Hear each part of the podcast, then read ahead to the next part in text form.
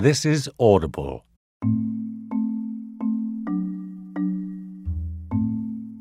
Simon and Schuster Audio presents The Codebreaker, Jennifer Doudna, Gene Editing and the Future of the Human Race by Walter Isaacson.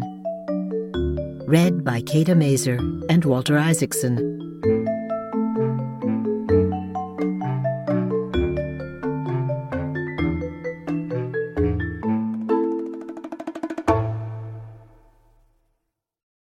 Introduction. Into the Breach. Jennifer Doudna couldn't sleep. Berkeley, the university where she was a superstar for her role in inventing the gene editing technology known as CRISPR, had just shut down its campus because of the fast-spreading coronavirus pandemic.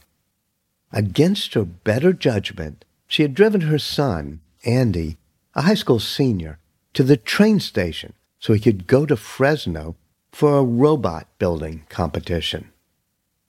Now, at two a.m., she roused her husband and insisted they retrieve him before the start of the match, when more than twelve hundred kids would be gathering in an indoor convention center.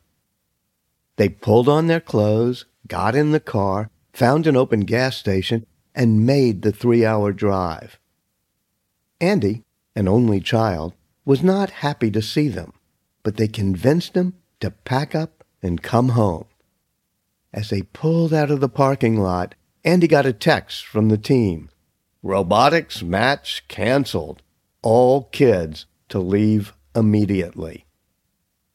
This was the moment, Doudna recalls, that she realized her world and the world of science had changed. The government was fumbling its response to COVID, so it was time for professors and graduate students, clutching their test tubes and raising their pipettes high, to rush into the breach.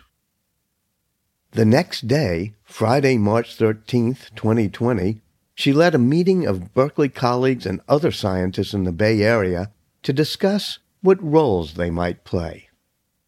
A dozen of them made their way across the abandoned Berkeley campus and converged on the sleek stone and glass building that housed her lab. The chairs in the ground floor conference room were clustered together, so the first thing they did was to move them six feet apart. Then they turned on a video system so that fifty other researchers from nearby universities could join by Zoom. As she stood in front of the room to rally them, Doudna displayed an intensity that she usually kept masked by a calm facade. This is not something that academics typically do, she told them. We need to step up. It was fitting that a virus-fighting team would be led by a CRISPR pioneer. The gene editing tool that Doudna and others developed in twenty twelve is based on a virus-fighting trick used by bacteria, which have been battling viruses for more than a billion years. In their D N A, bacteria develop clustered, repeated sequences, known as CRISPRs, that can remember and then destroy viruses that attack them. In other words, it's an immune system that can adapt itself to fight each new wave of viruses, just what we humans need in an era that has been plagued, as if we were still in the Middle Ages, by repeated viral epidemics. Always prepared and methodical, Doudna presented slides that suggested ways that they may take on the coronavirus. She led by listening. Although she had become a science celebrity, people felt comfortable engaging with her. She had mastered the art of being tightly scheduled while still finding the time to connect with people emotionally. The first team that Doudna assembled was given the job of creating a coronavirus testing lab. One of the leaders she tapped was a postdoc named Jennifer Hamilton, who, a few months earlier, had spent a day teaching me how to use CRISPR to edit human genes. I was pleased, but also a bit unnerved, to see how easy it was. Even I could do it. Another team was given the mission of developing new types of coronavirus tests based on CRISPR. It helped that Doudna liked commercial enterprises. Three years earlier, she and two of her graduate students had started a company to use CRISPR as a tool for detecting viral diseases. In launching an effort to find new tests to detect the coronavirus, Doudna was opening another front in her fierce but fruitful struggle with a cross-country competitor. Feng Zhang, a charming young China-born and Iowa-raised researcher at the Broad Institute of M I T and Harvard, had been her rival in the twenty twelve race to turn CRISPR into a gene-editing tool.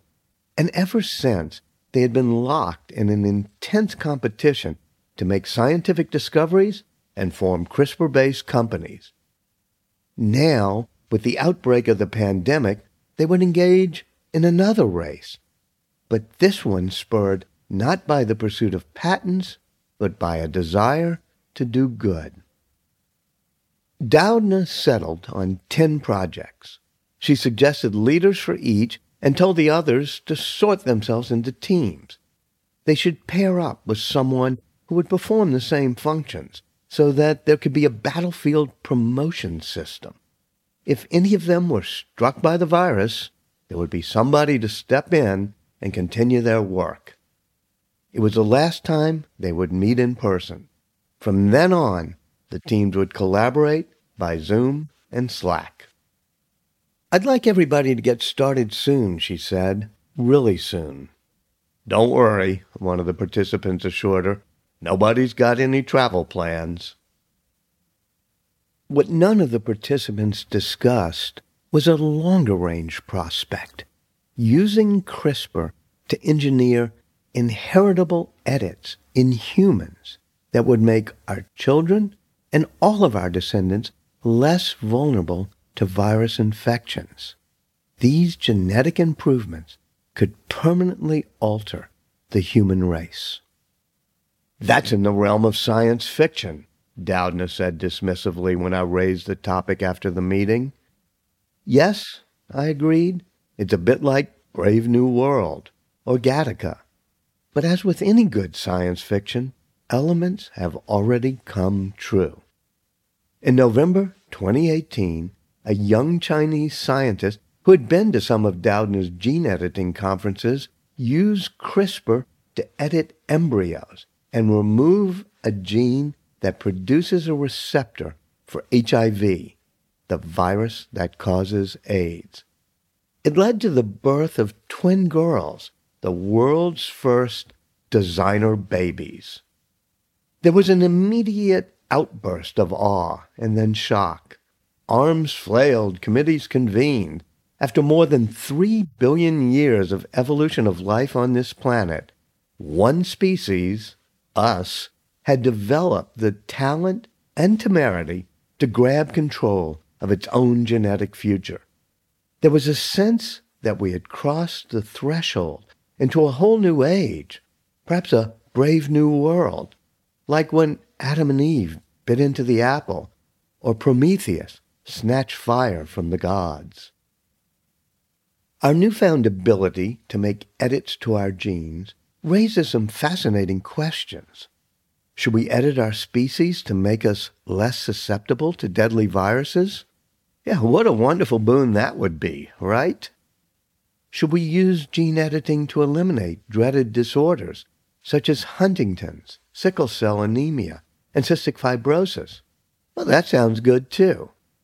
And what about deafness, or blindness, or being short, or depressed? Hmm, how would we think about that?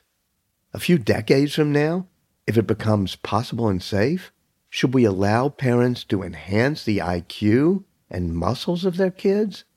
Should we let them decide eye color, skin color, height? Whoa! Let's pause for a moment before we slide all of the way down this slippery slope.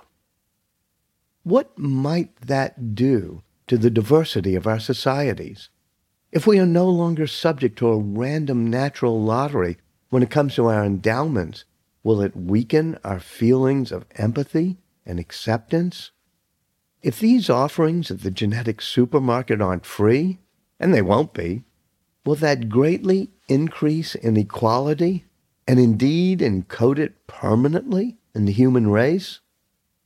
Given these issues, should such decisions be left solely to individuals, or should society as a whole have some say? Perhaps we should develop some rules. By we, I mean we. All of us, including you and me. Figuring out if and when to edit our genes will be one of the most consequential questions of the twenty-first century. So I thought it would be useful to understand how it's done. Likewise, recurring waves of virus epidemics make it important to understand the life sciences. There's a joy that springs from fathoming how something works, especially when that something is ourselves. Doudna relished that joy, and so can we. That's what this book is about. The invention of CRISPR and the plague of COVID will hasten our transition to the third great revolution of modern times. These revolutions arose from the discovery, beginning just over a century ago, of three fundamental kernels of our existence: the atom, the bit, and the gene. The first half of the twentieth century, beginning with Albert Einstein's nineteen oh five papers on relativity and quantum theory, featured a revolution driven by physics. In the five decades following his miracle year, his theories led to atom bombs and nuclear power, transistors and spaceships, lasers and radar. The second half of the twentieth century was an information technology era, based on the idea that all information could be encoded by binary digits, known as bits, and that all logical processes could be performed by circuits with on-off switches. In the nineteen fifties, this led to the development of the microchip, the computer, and the internet. When these three innovations were combined, the digital revolution was born. Now we've entered a third and even more momentous era, a life science revolution. Children who study digital coding will be joined by those who study genetic code. When Doudna was a graduate student in the nineteen nineties, other biologists were racing to map the genes that are coded by our D N A. But she became more interested in D N A's less celebrated sibling, R N A. It's the molecule that actually does the work in a cell by copying some of the instructions coded by the D N A and using them to build proteins. Her quest to understand R N A led her to that most fundamental question: how did life begin? She studied R N A molecules that could replicate themselves, which raised the possibility that in the stew of chemicals on this planet four billion years ago, they started to reproduce even before D N A came along.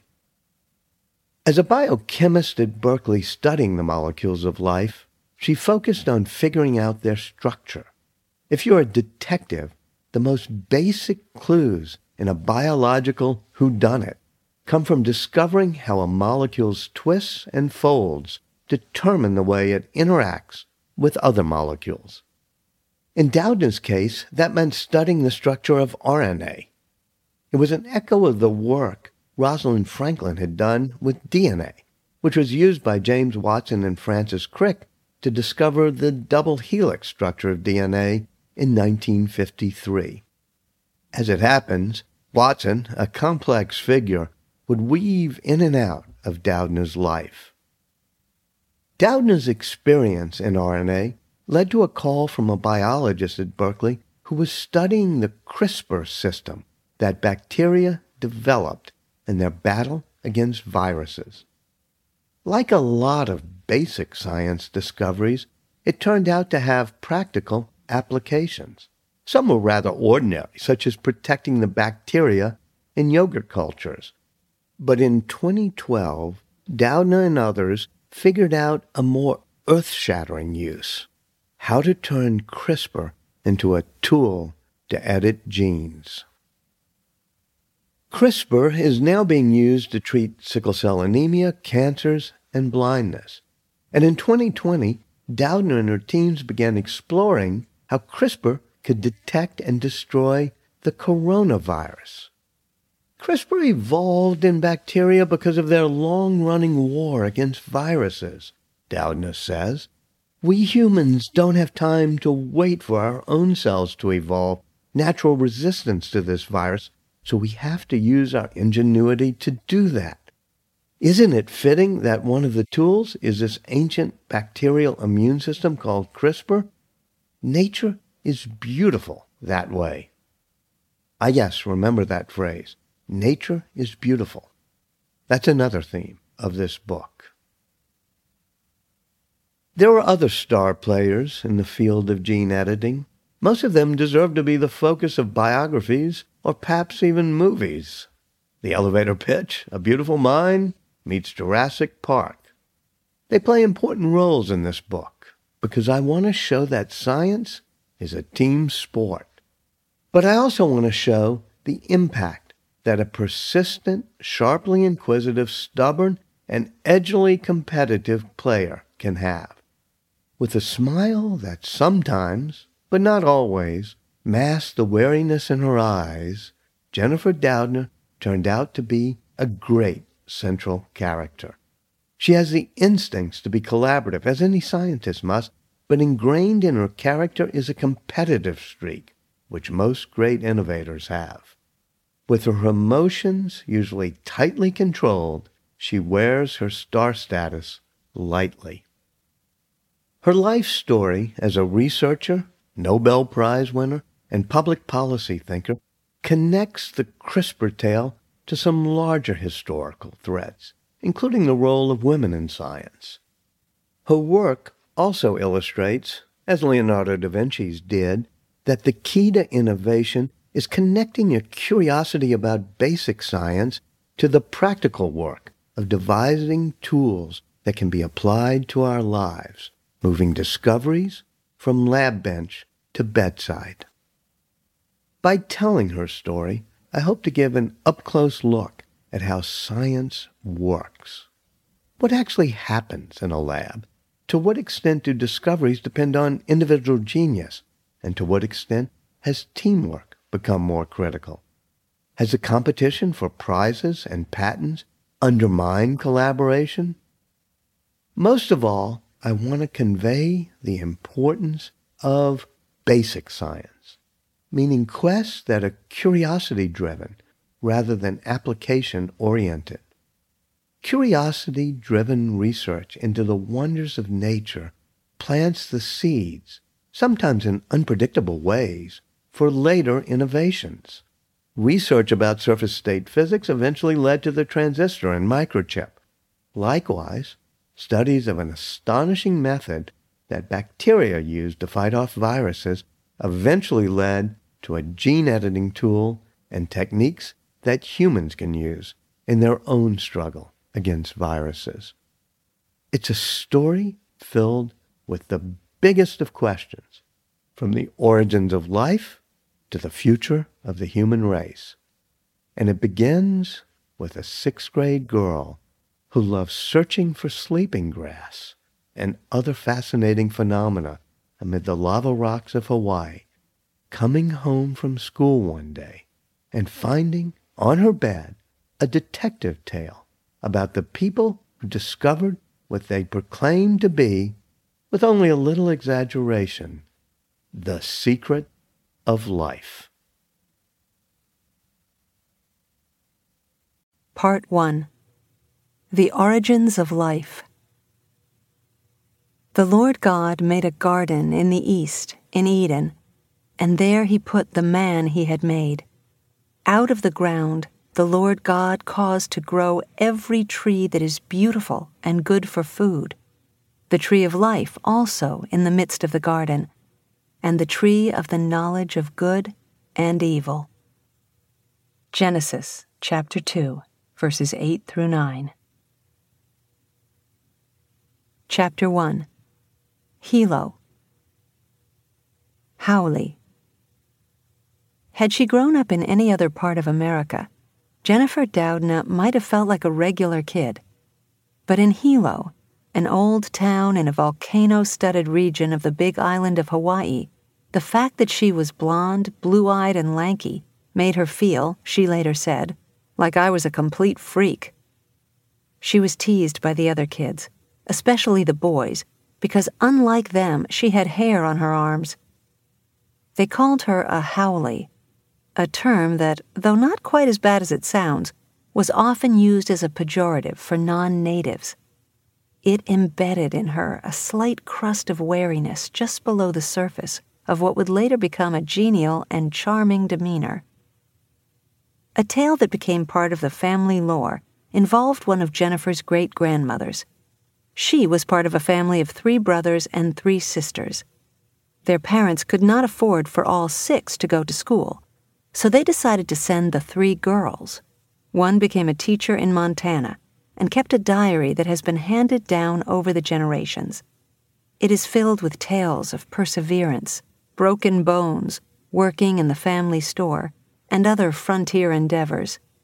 She was crusty and stubborn and had a pioneering spirit, said Jennifer's sister Sarah, the current generation's keeper of the diary. Jennifer was likewise one of three sisters, but there were no brothers. As the oldest, she was doted on by her father, Martin Doudna, who sometimes referred to his children as Jennifer and the girls. She was born February nineteenth, nineteen sixty-four, in Washington, D C, where her father worked as a speechwriter for the Department of Defense. He yearned to be a professor of American literature, so he moved to Ann Arbor with his wife, a community college teacher named Dorothy, and enrolled at the University of Michigan.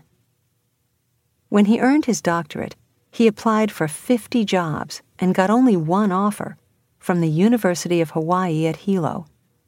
So he borrowed nine hundred dollars from his wife's retirement fund and moved his family there in August nineteen seventy-one, when Jennifer was seven. Many creative people, including most of those I have chronicled, such as Leonardo da Vinci, Albert Einstein, Henry Kissinger, and Steve Jobs, grew up feeling alienated from their surroundings. That was the case for Doudna as a young blonde girl among the Polynesians in Hilo. I was really, really alone and isolated at school, she says. In the third grade, she felt so ostracized that she had trouble eating. I had all sorts of digestive problems that I later realized were stress-related. Kids would tease me every day. She retreated into books and developed a defensive layer. There's an internal part of me they'll never touch, she told herself. Like many others who have felt like an outsider, she developed a wide-ranging curiosity about how we humans fit into creation. My formative experience was trying to figure out who I was in the world and how to fit in in some way, she later said. Fortunately, this sense of alienation did not become too ingrained. Life as a school kid got better. She developed a genial spirit, and the scar tissue of her early childhood began to fade.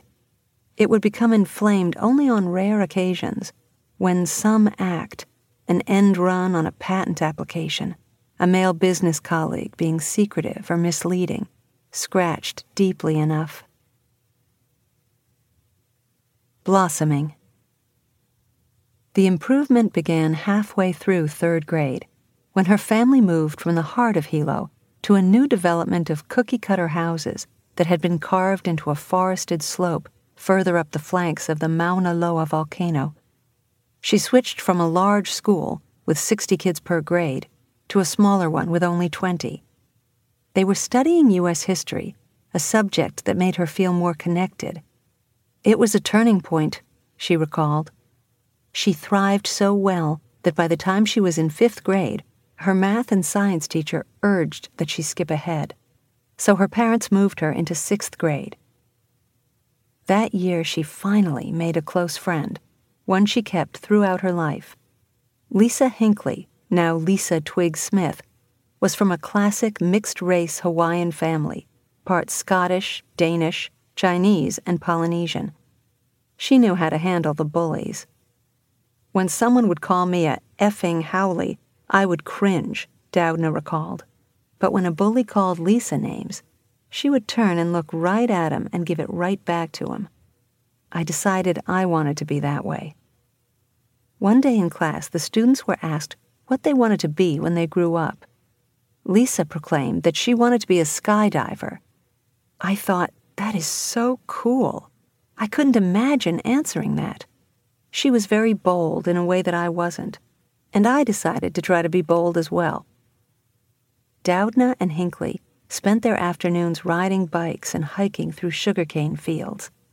The biology was lush and diverse. Moss and mushrooms, peach and orenga palms. They found meadows filled with lava rocks covered in ferns. In the lava flow caves, there lived a species of spider with no eyes. How, Doudna wondered, did it come to be? She was also intrigued by a thorny vine called hila hila, or sleeping grass, because its fern-like leaves curl up when touched. I asked myself, she recalls, what causes the leaves to close when you touch them? We all see nature's wonders every day, whether it be a plant that moves or a sunset that reaches with pink fingers into a sky of deep blue. The key to true curiosity is pausing to ponder the causes. What makes a sky blue, or a sunset pink, or a leaf of sleeping grass curl? Doudna soon found someone who could help answer such questions. Her parents were friends with a biology professor named Don Hemmes, and they would all go on nature walks together. We took excursions to Waipio Valley and other sites on the Big Island to look for mushrooms, which was my scientific interest, Hemmes recalls. After photographing the fungi, he would pull out his reference books and show Doudna how to identify them. He also collected microscopic shells from the beach, and he would work with her to categorize them so they could try to figure out how they evolved. Her father bought her a horse, a chestnut gelding named Mokihana, after a Hawaiian tree with a fragrant fruit. She joined the soccer team, playing halfback, a position that was hard to fill on her team because it required a runner with long legs and lots of stamina. That's a good analogy to how I've approached my work, she said. I've looked for opportunities where I can fill a niche where there aren't too many other people with the same skill sets. Math was her favorite class because working through proofs reminded her of detective work. She also had a happy and passionate high school biology teacher, Marlene Hapai, who was wonderful at communicating the joy of discovery. She taught us that science was about a process of figuring things out, Doudna says. Although she began doing well academically, she did not feel that there were high expectations in her small school. I didn't get the sense that the teachers really expected very much of me, she said. She had an interesting immune response. The lack of challenges made her feel free to take more chances.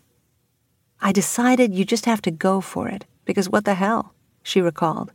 It made me more willing to take on risks, which is something I later did in science when I chose projects to pursue. Her father was the one person who pushed her. He saw his oldest daughter as his kindred spirit in the family, the intellectual, who was bound for college and an academic career. I always felt like I was the son that he wanted to have, she says. I was treated a bit differently than my sisters. James Watson's The Double Helix. Doudna's father was a voracious reader who would check out a stack of books from the local library each Saturday and finish them by the following weekend. His favorite writers were Emerson and Thoreau, but as Jennifer was growing up, he became more aware that the books he assigned to his class were mostly by men. So he added Doris Lessing, Ann Tyler, and Joan Didion to his syllabus. Often he would bring home a book, either from the library or the local secondhand bookstore, for her to read. and that is how a used paperback copy of James Watson's The Double Helix ended up on her bed one day when she was in sixth grade, waiting for her when she got home from school. She put the book aside, thinking it was a detective tale. When she finally got around to reading it on a rainy Saturday afternoon, she discovered that she was right, in a sense. As she sped through the pages, she became enthralled with what was an intensely personal detective drama, filled with vividly portrayed characters about ambition and competition in the pursuit of nature's inner truths. When I finished, my father discussed it with me, she recalls. He liked the story, and especially the very personal side of it, the human side of doing that kind of research. In the book, Watson dramatized and over-dramatized how, as a twenty-four-year-old bumptious biology student from the American Midwest, he ended up at Cambridge University in England, bonded with the biochemist Francis Crick, and together won the race to discover the structure of D N A in nineteen fifty-three. Written in the sparky narrative style of a brash American who has mastered the English after-dinner art of being self-deprecating and boastful at the same time, the book manages to smuggle a large dollop of science into a gossipy narrative about the foibles of famous professors, along with the pleasures of flirting, tennis, lab experiments, and afternoon tea. In addition to the role of lucky naïve that he once concocted as his own persona in the book, Watson's other most interesting character is Rosalind Franklin, a structural biologist and crystallographer whose data he used without her permission. Displaying the casual sexism of the nineteen fifties, Watson refers to her condescendingly as Rosie, a name she never used, and pokes fun at her severe appearance and chilly personality. Yet he also is generous in his respect for her mastery of the complex science and beautiful art of using X-ray diffraction to discover the structure of molecules. I guess I noticed she was treated a bit condescendingly, but what mainly struck me was that a woman could be a great scientist, Doudna says.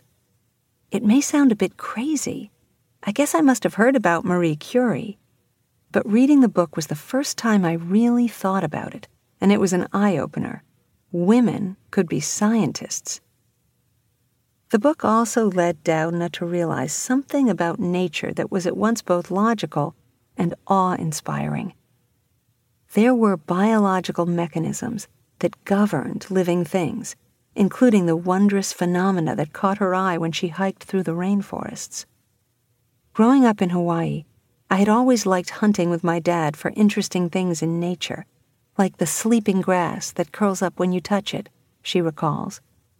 The book made me realize you could also hunt for the reasons why nature worked the way it did. Doudna's career would be shaped by the insight that is at the core of the double helix. The shape and structure of a chemical molecule determine what biological role it can play. It is an amazing revelation for those who are interested in uncovering the fundamental secrets of life. It is the way that chemistry, the study of how atoms bond to create molecules, becomes biology. In a larger sense, her career would also be shaped by the realization that she was right when she first saw the double helix on her bed and thought that it was one of those detective mysteries that she loved. I have always loved mystery stories, she noted years later. Maybe that explains my fascination with science, which is humanity's attempt to understand the longest-running mystery we know, the origin and function of the natural world, and our place in it. Even though her school didn't encourage girls to become scientists, she decided that it was what she wanted to do.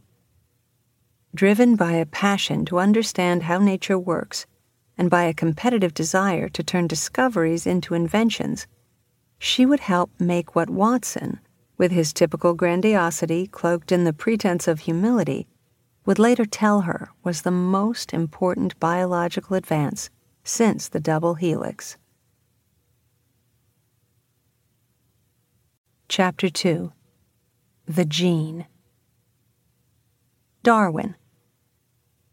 The paths that led Watson and Crick to the discovery of D N A structure were pioneered a century earlier, in the eighteen fifties, when the English naturalist Charles Darwin published On the Origin of Species, and Gregor Mendel, an underemployed priest in Brno, now part of the Czech Republic, began breeding peas in the garden of his abbey.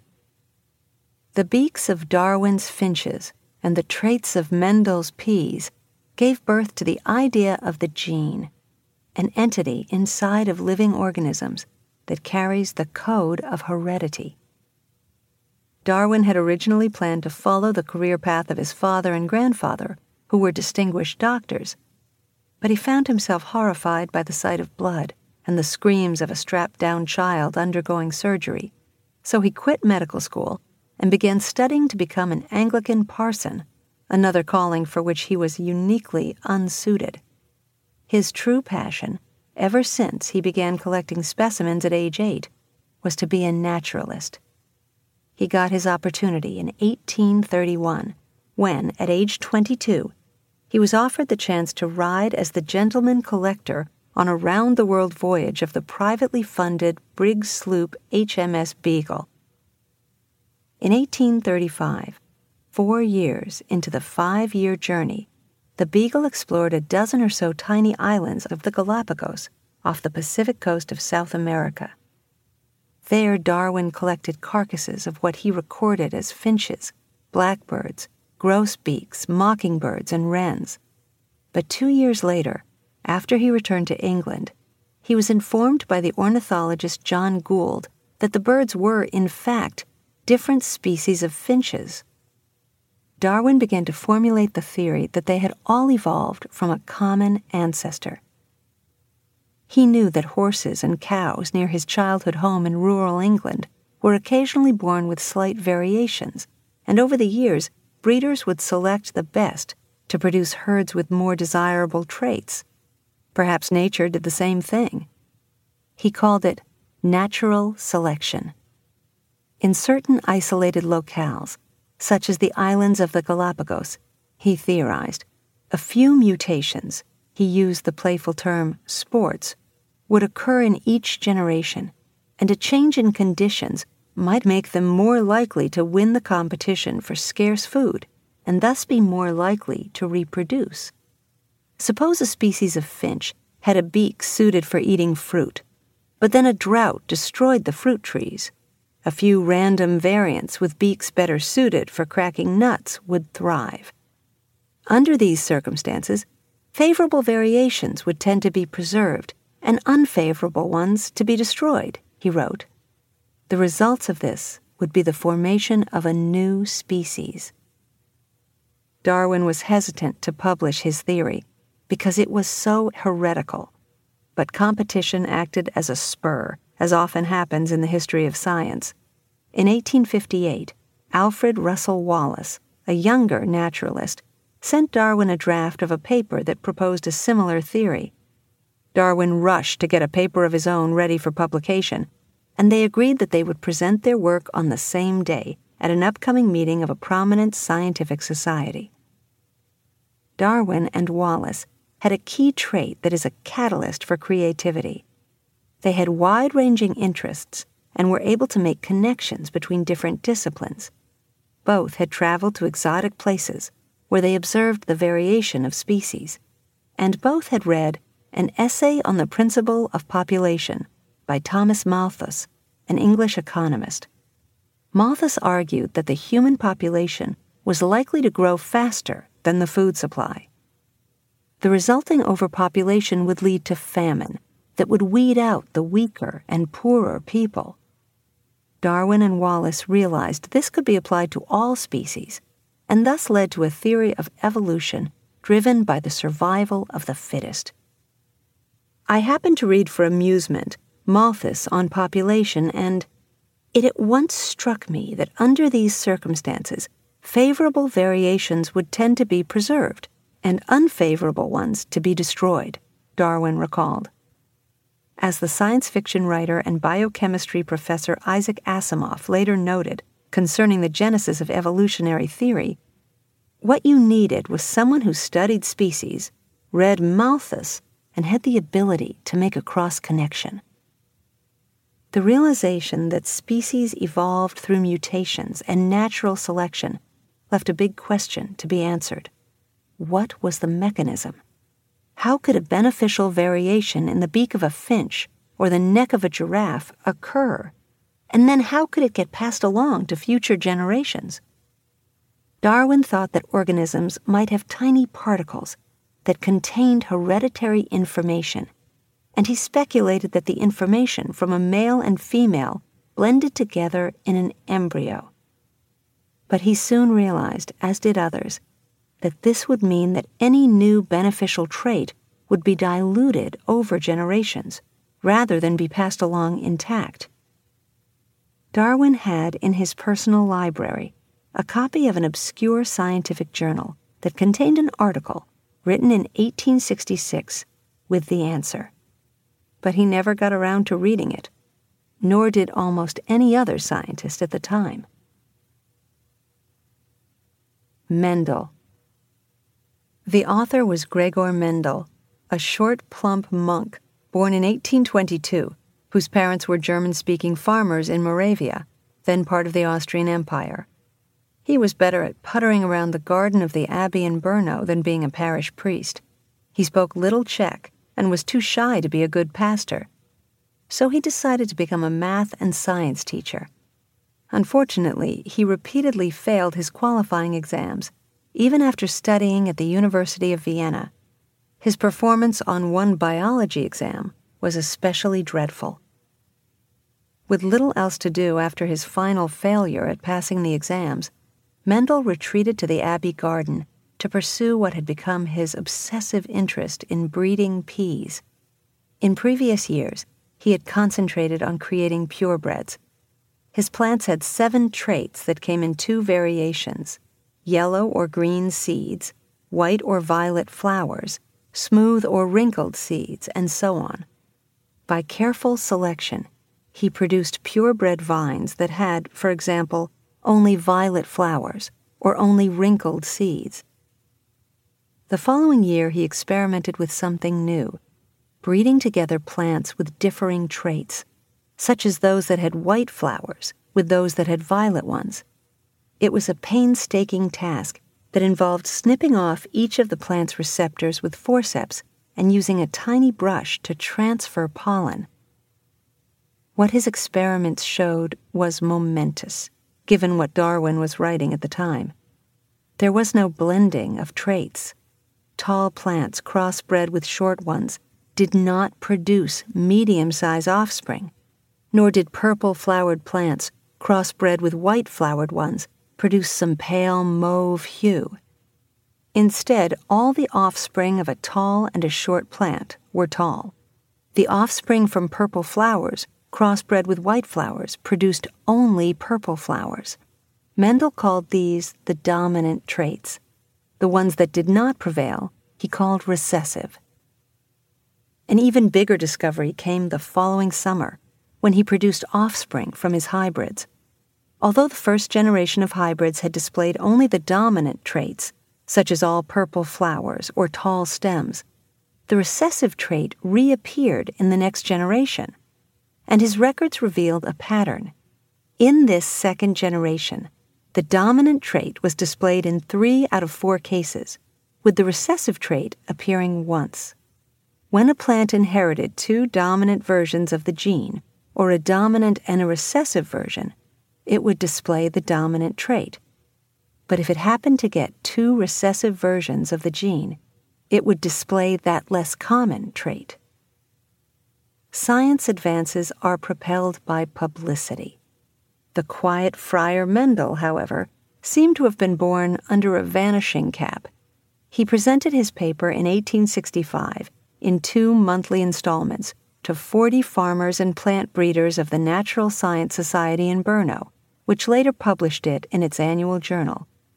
It was rarely cited between then and nineteen hundred, at which point it was rediscovered by scientists performing similar experiments. The findings of Mendel and these subsequent scientists led to the concept of a unit of heredity. what a Danish botanist named Wilhelm Johansen in nineteen oh five dubbed a gene. There was apparently some molecule that encoded bits of hereditary information. Painstakingly, over many decades, scientists studied living cells to try to determine what molecule that might be. Chapter three. D N A. Scientists initially assumed that genes are carried by proteins. After all, proteins do most of the important tasks in organisms. They eventually figured out, however, that it is another common substance in living cells, nucleic acids, that are the workhorses of heredity. These molecules are composed of a sugar, phosphates, and four substances called bases that are strung together in chains. They come in two varieties, ribonucleic acid, R N A, and a similar molecule that lacks one oxygen atom and thus is called deoxyribonucleic acid, D N A. From an evolutionary perspective, both the simplest coronavirus and the most complex human are essentially protein-wrapped packages that contain and seek to replicate the genetic material encoded by their nucleic acids. The primary discovery that fingered D N A as the repository of genetic information was made in nineteen forty-four by the biochemist Oswald Avery and his colleagues at Rockefeller University in New York.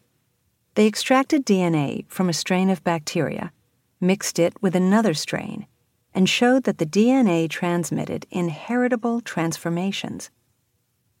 The next step in solving the mystery of life was figuring out how D N A did it.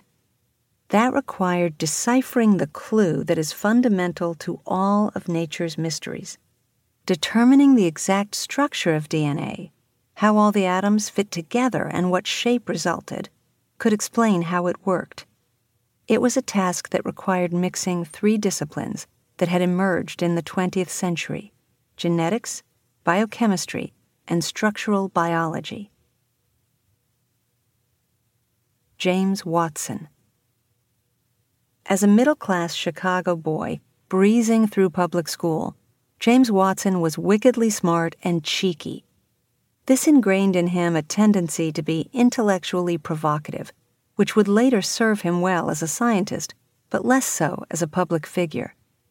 Throughout his life, his rapid-fire mumbling of unfinished sentences would convey his impatience and inability to filter his impulsive notions.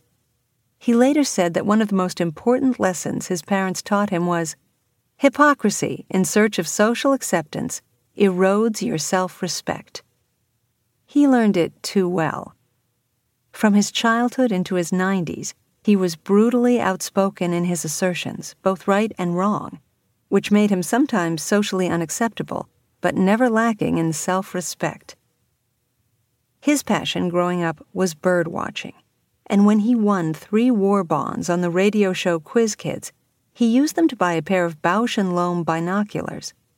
He would rise before dawn to go with his father to Jackson Park, spend two hours seeking rare warblers, and then take the trolley to the lab school, a cauldron of whiz kids. At the University of Chicago, which he entered at fifteen, he planned to indulge his love of birds and his aversion to chemistry by becoming an ornithologist. But in his senior year, he read a review of What is Life?, in which the quantum physicist Erwin Schrödinger turned his attention to biology, to argue that discovering the molecular structures of a gene would show how it hands down hereditary information through generations. Watson checked the book out of the library the next morning and was thenceforth obsessed with understanding the gene. With modest grades, he was rejected when he applied to study for a doctorate at Caltech and was not offered a stipend by Harvard. So he went to Indiana University, which had built, partly by recruiting Jews who were having trouble getting tenure on the East Coast, one of the nation's best genetic departments, starring the future Nobel Prize winner Hermann Muller and the Italian emigre Salvador Luria. With Luria as his P H D advisor, Watson studied viruses. These tiny packets of genetic material are essentially lifeless on their own. But when they invade a living cell, they hijack its machinery and multiply themselves. The easiest of these viruses to study are the ones that attack bacteria. And they were dubbed, remember the term, for it will reappear when we discuss the discovery of CRISPR, phages, which was short for bacteriophages, meaning bacteria eaters. Watson joined Luria's international circle of biologists, known as the phage group. Luria positively abhorred most chemists, especially the competitive variety out of the jungles of New York City, said Watson. But Luria soon realized that figuring out phages would require chemistry, so he helped Watson get a postdoctoral fellowship to study the subject in Copenhagen. Bored and unable to understand the mumbling chemist who was supervising his studies, Watson took a break from Copenhagen in the spring of nineteen fifty-one to attend a meeting in Naples on the molecules found in living cells.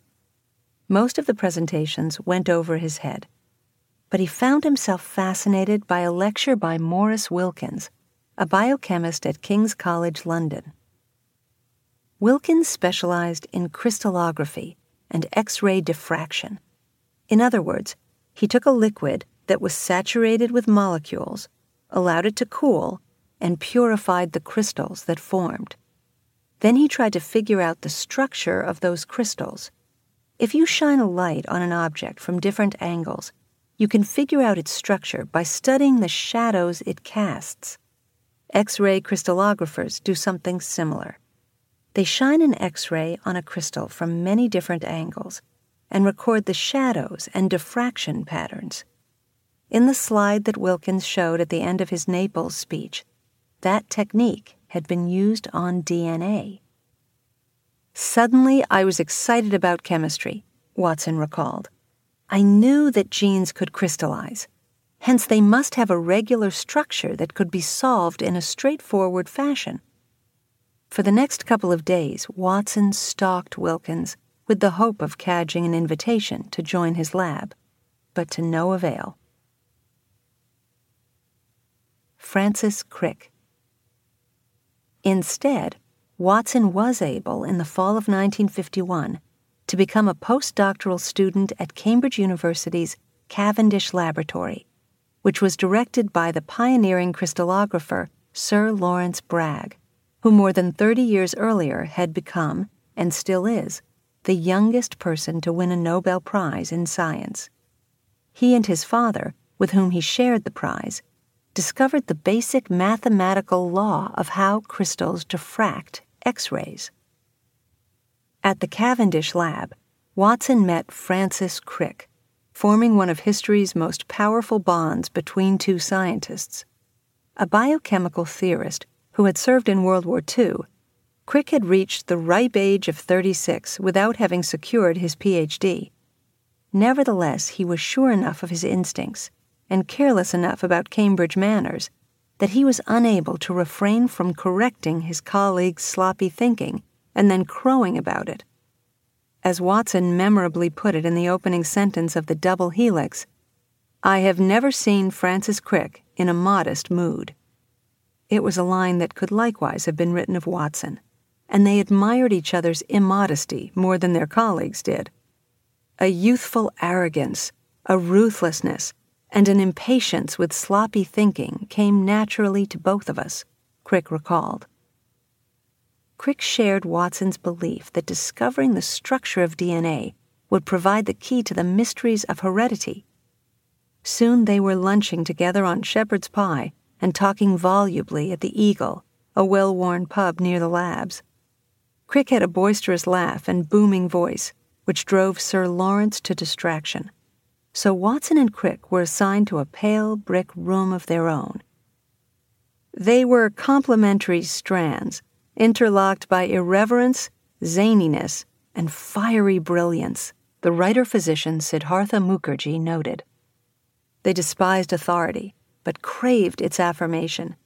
They found the scientific establishment ridiculous and plodding, yet they knew how to insinuate themselves into it.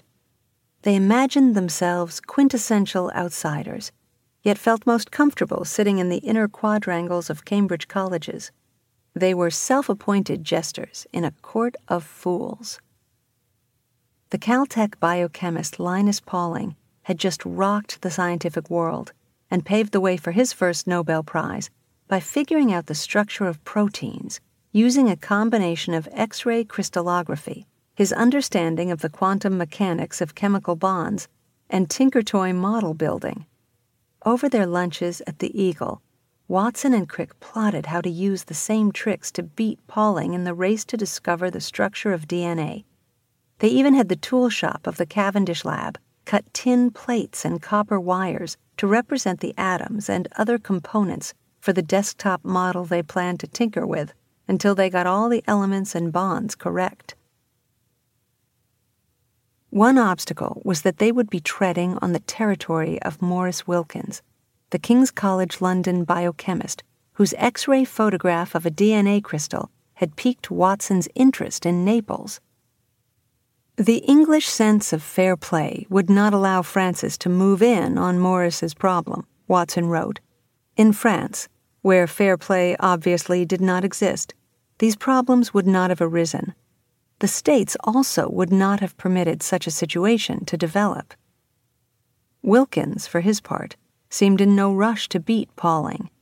He was in an awkward internal struggle, both dramatized and trivialized in Watson's book, with a brilliant new colleague who in nineteen fifty-one had come to work at King's College London, Rosalind Franklin, a thirty-one-year-old English biochemist who had learned X-ray diffraction techniques while studying in Paris.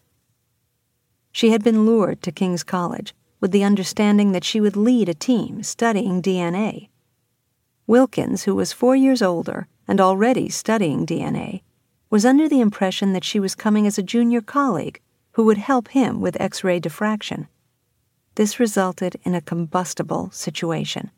Within months, they were barely speaking to each other.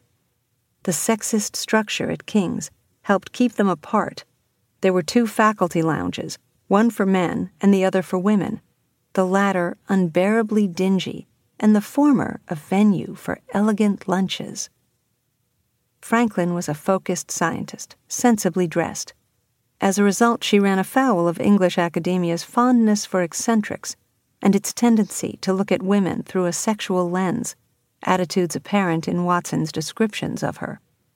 Though her features were strong, she was not unattractive and might have been quite stunning had she taken even a mild interest in clothes, he wrote. This she did not. There was never lipstick to contrast with her straight black hair, while at the age of thirty-one, her dresses showed all the imagination of English blue-stocking adolescents. Franklin refused to share her X-ray diffraction pictures with Wilkins or anyone else. But in November nineteen fifty-one, she scheduled a lecture to summarize her latest findings. Wilkins invited Watson to take the train down from Cambridge. She spoke to an audience of about fifteen in a quick, nervous style, he recalled. There was not a trace of warmth or frivolity in her words. And yet I could not regard her as totally uninteresting. Momentarily I wondered how she would look if she took off her glasses and did something novel with her hair. Then, however, my main concern was her description of the crystalline X-ray diffraction pattern. Watson briefed Crick the next morning. He had not taken notes, which annoyed Crick, and thus was vague about many key points, particularly the water content that Franklin had found in her D N A samples. Nevertheless, Crick started scribbling diagrams, declaring that Franklin's data indicated a structure of two, three, or four strands twisted in a helix. He thought that, by playing with different models, they might soon discover the answer. Within a week, they had what they thought was a solution, even though it meant that some of the atoms were crushed together a little too close. Three strands swirled in the middle, and the four bases jutted outward from this backbone. In a fit of hubris, they invited Wilkins and Franklin to come up to Cambridge and take a look, The two arrived the next morning, and with little small talk, Crick began to display the triple helix structure. Franklin immediately saw that it was flawed. "You're wrong, for the following reasons," she said, her words ripping like those of an exasperated teacher. She insisted that her pictures of D N A did not show that the molecule was helical. On that point, she would turn out to be wrong. But her other two objections were correct. The twisting backbones had to be on the outside, not inside, and the proposed model did not contain enough water.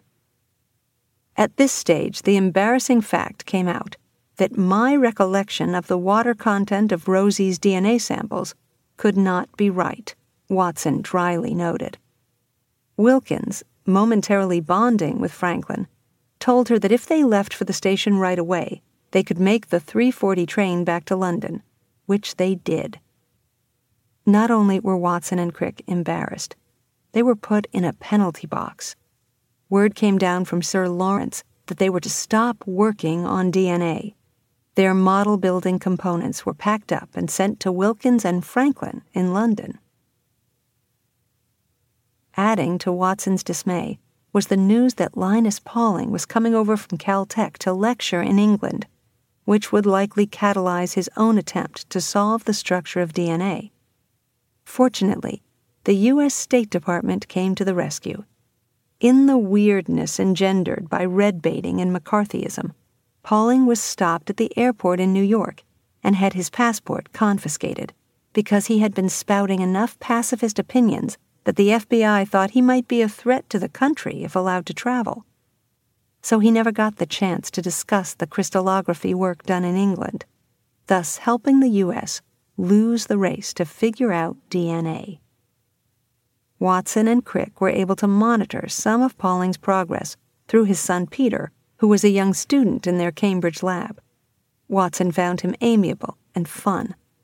The conversation could dwell on the comparative virtues of girls from England, the continent, and California, he recalled. But one day in December nineteen fifty-two, young Pauling wandered into the lab, put his feet up on a desk, and dropped the news that Watson had been dreading. In his hand was a letter from his father, in which he mentioned that he had come up with a structure for D N A and was about to publish it. Linus Pauling's paper arrived in Cambridge in early February. Peter got a copy first and sauntered into the lab to tell Watson and Crick that his father's solution was similar to the one they had tried, a three-chain helix with a backbone in the center. Watson grabbed the paper from Peter's coat pocket and began to read. "At once, I felt something was not right," he recalled. "I could not pinpoint the mistake, however, until I looked at the illustrations for several minutes." Watson realized that some of the atomic connections in Pauling's proposed model would not be stable. As he discussed it with Crick and others in the lab, they became convinced that Pauling had made a big blooper. They got so excited they quit work early that afternoon to dash off to the Eagle. The moment its doors opened for the evening, we were there to drink a toast to the Pauling failure, Watson said. Instead of sherry, I let Francis buy me a whiskey. The secret of life. They knew they could no longer waste time or continue to honor the edict that they defer to Wilkins and Franklin. So Watson took the train down to London one afternoon to see them, carrying his early copy of Pauling's paper. Wilkins was out when he arrived, so he ambled, uninvited, into the lab of Franklin, who was bending over a light box measuring the latest of her ever-sharper X-ray images of D N A. She gave him an angry look, but he launched into a summary of Pauling's paper. For a few moments they argued about whether D N A was likely to be a helix, with Franklin still dubious. Interrupting her harangue, I asserted that the simplest form for any regular polymeric molecule was a helix, Watson recalled. Rosie by then was hardly able to control her temper, and her voice rose as she told me that the stupidity of my remarks would be obvious if I would stop blubbering and look at her X-ray evidence. The conversation spiraled downward, with Watson pointing out correctly but impolitely, that as a good experimentalist, Franklin would be more successful if she knew how to collaborate with theorists. Suddenly, Rosie came from behind the lab bench that separated us and began moving toward me. Fearing that in her hot anger she might strike me, I grabbed up the palling manuscript and hastily retreated. Just as the confrontation climaxed, Wilkins walked by and whisked Watson off to have some tea and calm down. He confided that Franklin had taken some pictures of a wet form of D N A that provided new evidence of its structure. He then went into an adjacent room and retrieved a print of what became known as Photograph fifty-one. Wilkins had gotten hold of the picture validly. He was the P H D advisor of the student who had worked with Franklin to take it. Less proper was showing it to Watson, who recorded some of the key parameters and took them back to Cambridge to share with Crick. The photograph indicated that Franklin had been correct in arguing that the backbone strands of the structure were on the outside, like the strands of a spiral staircase, rather than inside of the molecule. But she was wrong in resisting the possibility that D N A was a helix. The black cross of reflections, which dominated the picture, could arise only from a helical structure, Watson immediately saw. A study of Franklin's notes showed that even after Watson's visit, she was still many steps away from discerning the D N A structure. In the unheated train car back to Cambridge, Watson sketched ideas in the margins of his copy of The Times. He had to climb over the back gate into his residential college, which had locked up for the night. The next morning, when he went into the Cavendish lab, he encountered Sir Lawrence Bragg, who had demanded that he and Crick steer clear of D N A. But confronted with Watson's excited summary of what he had learned, and hearing of his desire to get back to model building, Sir Lawrence gave his assent. Watson rushed down the stairs to the machine shop to set them to work on making a new set of components. Watson and Crick soon got more of Franklin's data. She had submitted to Britain's Medical Research Council a report on her work, and a member of the council shared it with them. Although Watson and Crick had not exactly stolen Franklin's findings, they had appropriated her work without her permission.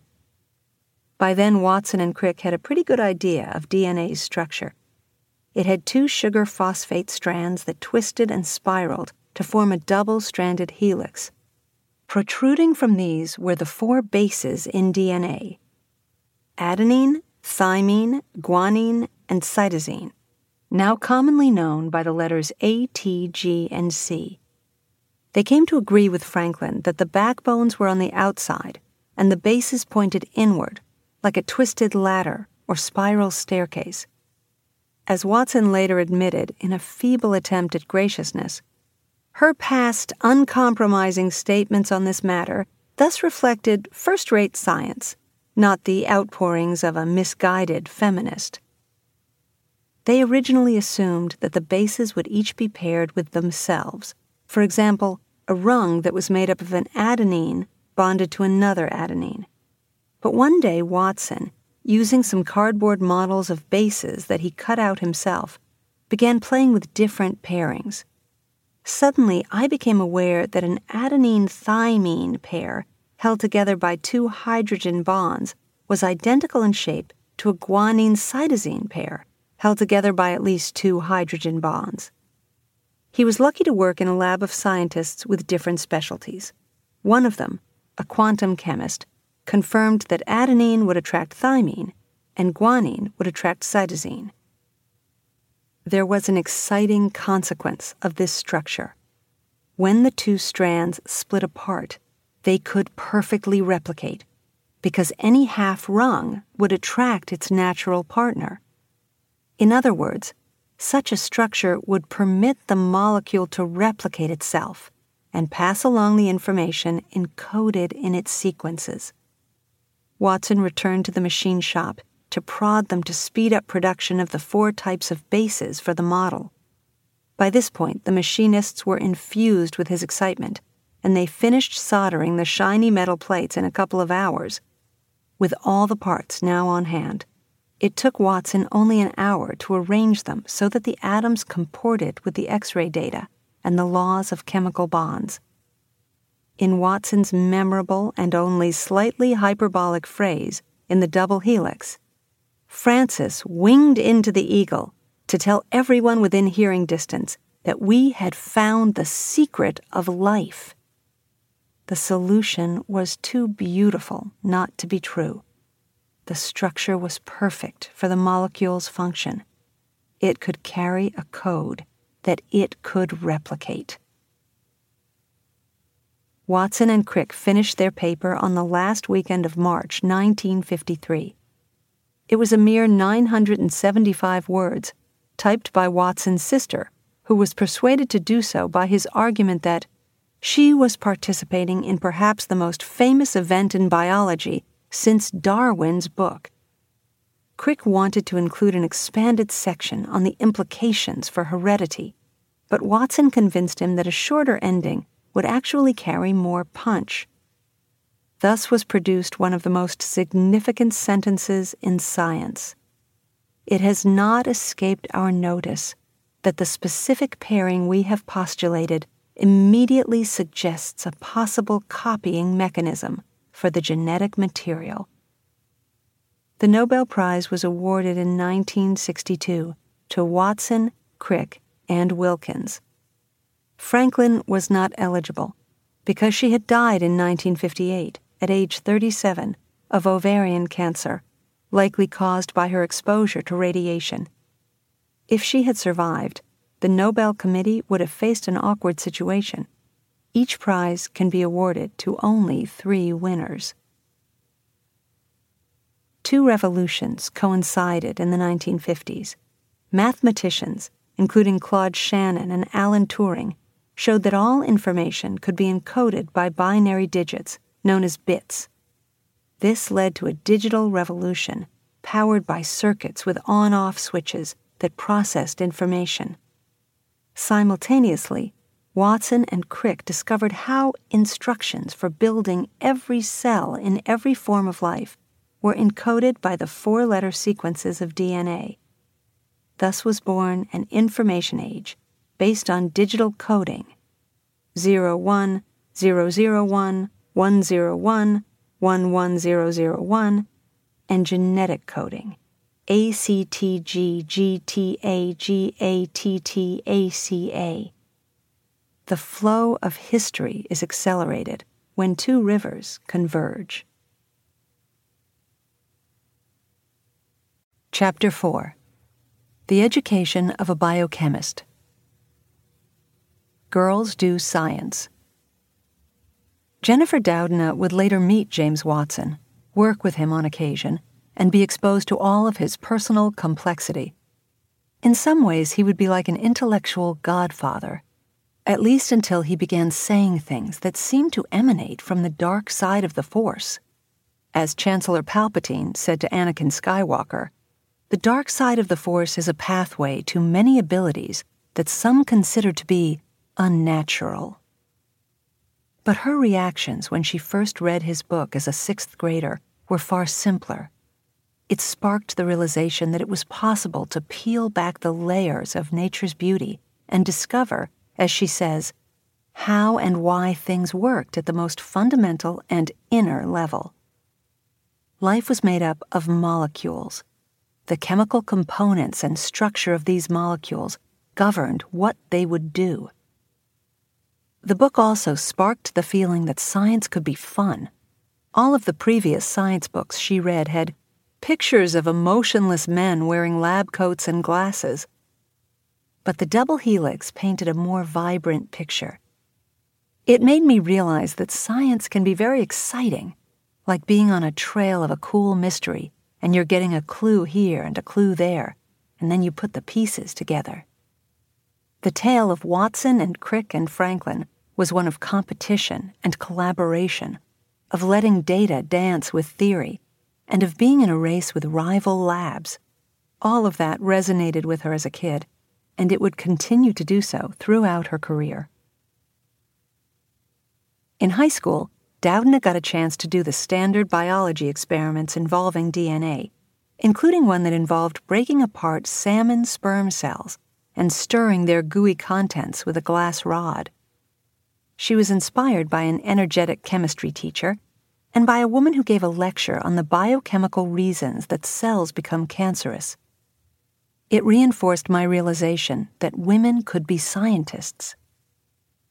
There was a thread that wove together her childhood curiosity about the eyeless spiders in the lava tubes, the sleeping grass that curled when you touched it, and the human cells that became cancerous.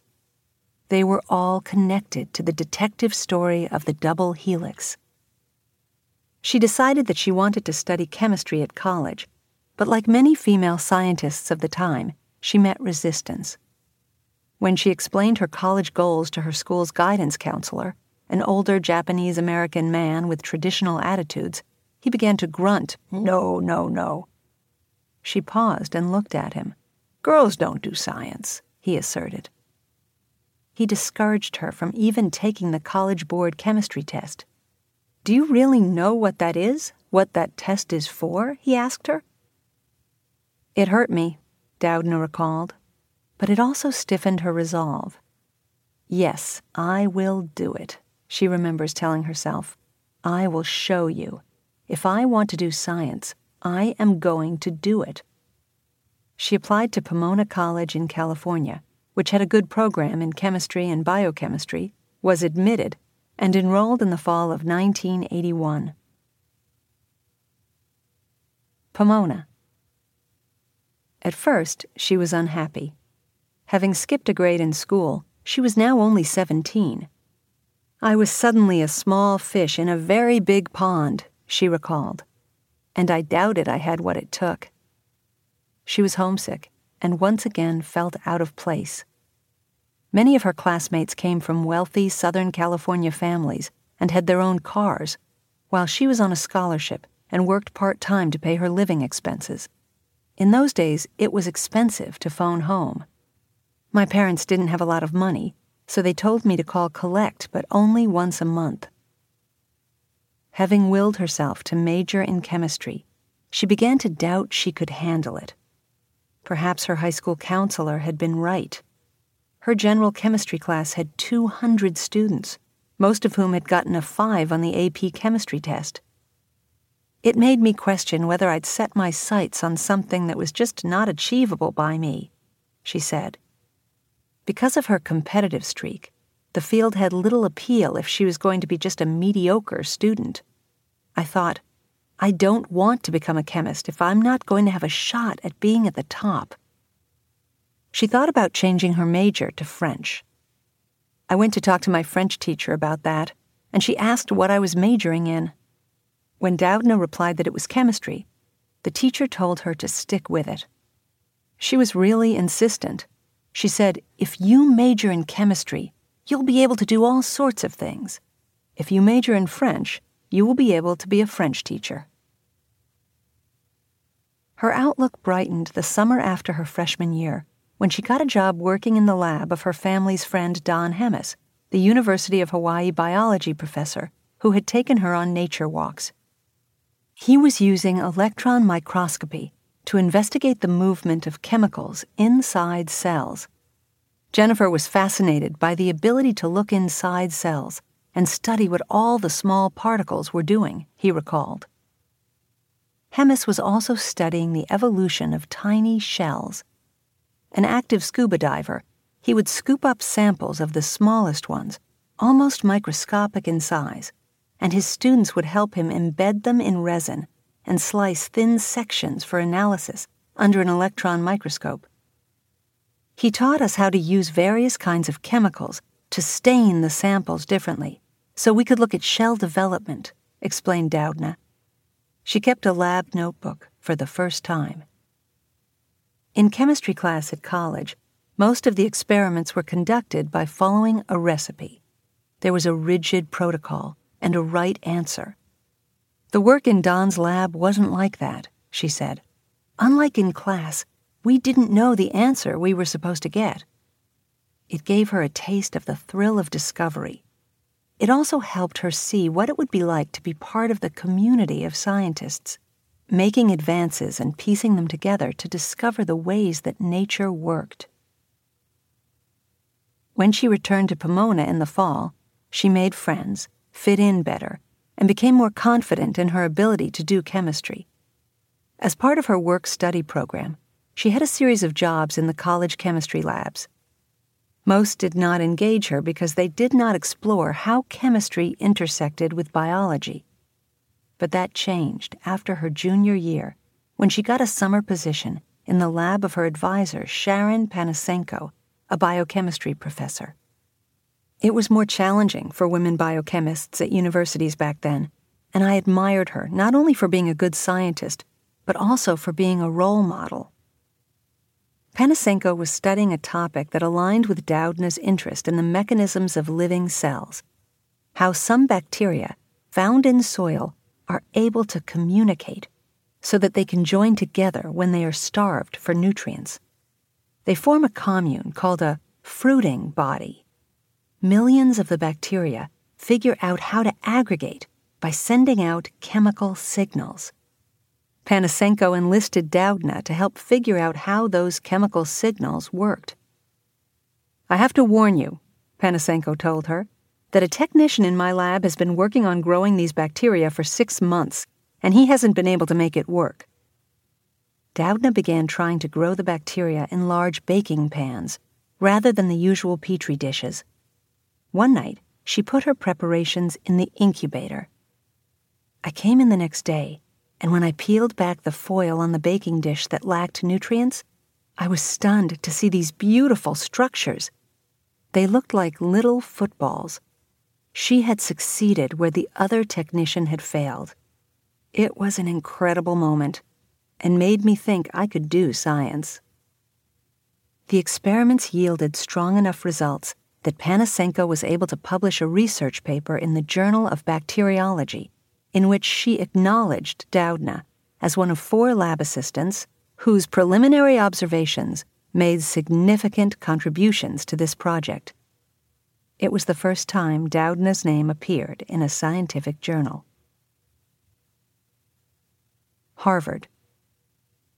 When it came time to go to graduate school, she did not initially consider Harvard, despite being the top student in her physical chemistry class. But her father pushed her to apply. "Come on, Dad," she pleaded. "I will never get in." To which he replied, "You certainly won't get in if you don't apply." She did get in, and Harvard even offered her a generous stipend. She spent part of the summer traveling in Europe on the money she had saved from her work-study program in Pomona. When her trip ended in July nineteen eighty-five, she went right to Harvard, so that she could begin working before classes started. Like other universities, Harvard required graduate chemistry students to work each semester in the lab of a different professor. The goal of these rotations was to allow students to learn different techniques and then select a lab for their dissertation research. Doudna called Roberto Coulter, who was head of the graduate studies program, to ask if she could begin her rotations in his lab. A young Spanish specialist in bacteria, he had a big smile, an elegant sweep of hair, wireless glasses, and a bouncy style of talking. His lab was international, with many of the researchers from Spain or Latin America, and Doudna was struck by how young and politically active they were. "I had been highly influenced by the media's presentation of scientists as old white men, and I thought that's who I would be interacting with at Harvard. That wasn't my experience at all at the Coulter lab." Her ensuing career, from CRISPR to coronavirus, would reflect the global nature of modern science. Coulter assigned Doudna to study how bacteria make molecules that are toxic to other bacteria. She was responsible for cloning, making an exact D N A copy of genes from the bacteria and testing their functions. She thought of a novel way to set up the process, but Coulter declared it wouldn't work. Doudna was stubborn and went ahead with her idea. "I did it my way and got the clone," she told him. He was surprised, but supportive. It was a step in overcoming the insecurity that lurked inside her. Doudna eventually decided to do her dissertation work in the lab of Jack Szostak, an intellectually versatile Harvard biologist who was studying D N A in yeast. A Canadian-American of Polish descent, Szostak was one of the young geniuses then in Harvard's Department of Molecular Biology. Even though he was managing a lab, Szostak was still working as a bench scientist, so Doudna got to watch him perform experiments, hear his thought process, and admire the way he took risks. The key aspect of his intellect, she realized, was his ability to make unexpected connections between different fields. Her experiments gave her a glimpse of how basic science can be turned into applied science. Yeast cells are very efficient at taking up pieces of D N A and integrating them into their genetic makeup, so she worked on a way to make use of this fact. She engineered strands of D N A that ended with a sequence that matched a sequence in the yeast. With a little electric shock, she opened up tiny passageways in the cell wall of the yeast, allowing the D N A that she made to wriggle inside. It then recombined into the yeast's D N A. She had made a tool that could edit the genes of yeast. Chapter five. The Human Genome. James and Rufus Watson. In nineteen eighty-six, when Doudna was working in Jack Szostak's lab, a massive international science collaboration was being hatched. It was called the Human Genome Project, and its goal was to figure out the sequence of the three billion base pairs in our D N A and map the more than twenty thousand genes that these base pairs encode. One of the many roots of the Human Genome Project involved Doudna's childhood hero James Watson and his son Rufus. The provocative author of The Double Helix was the director of Cold Spring Harbor Laboratory, a haven for biomedical research and seminars on a one hundred ten acre wooded campus on the north shore of Long Island. Founded in eighteen ninety, it has a history of important research. It was there in the nineteen forties that Salvador Luria and Max Delbruck led a study group on phages that included the young Watson. But it is also haunted by more controversial ghosts. From nineteen oh four until nineteen thirty-nine, under director Charles Davenport, it served as a center for eugenics, producing studies asserting that different races and ethnic groups had genetic differences in such traits as intelligence and criminality. By the end of Watson's tenure as director there from nineteen sixty-eight to two thousand seven, his own pronouncements on race and genetics would revive these ghosts. In addition to being a research center, Cold Spring Harbor hosts around thirty meetings a year on selected topics. In nineteen eighty-six, Watson decided to launch an annual series titled The Biology of Genomes. The agenda for the first year's meeting was to plan the Human Genome Project. On the day the meeting began, Watson made a shocking announcement to the gathered scientists. His son Rufus had broken out of a psychiatric hospital where he had been committed after trying to break a window and jump to his death from the World Trade Center. He was now missing, and Watson was leaving to help find him. Born in nineteen seventy, Rufus had the lean face, tousled hair, and lopsided grin of his father. He was also very bright. "I was very pleased," Watson says, "because for a while he would go bird watching with me, and we had some relationship." Bird watching was something that Watson had done with his own father as a smart, skinny kid in Chicago. But when Rufus was young, he began to show signs of not being able to interact well with people, and in tenth grade at his boarding school, Exeter, he had a psychotic incident and was sent home. A few days later, he went to the top of the World Trade Center with the plan of ending his life. Doctors diagnosed him as schizophrenic. The elder Watson cried. "I had never seen Jim weep before or ever since in his life," his wife Elizabeth says. Watson missed most of the Cold Spring Harbor Genome meeting while he and Elizabeth joined the hunt for their son. He was finally found wandering in the woods. Watson's science had intersected with real life. the massive international project to map the human genome would no longer be for him an abstract, academic pursuit. It was personal, and it would ingrain in him a belief, bordering on obsession, in the power of genetics to explain human life. Nature, not nurture, made Rufus the way he was, and it also made different groups of people the way they were. Or so it appeared to Watson, who saw things through glasses filtered by his D N A discovery and his son's condition. Rufus is as smart as can be, very perceptive, and can be caring but also intense in his anger, Watson says. My wife and I hoped when he was young we could set up the right environment for him to succeed. But I soon realized that his troubles lay in his genes. That drove me to lead the Human Genome Project.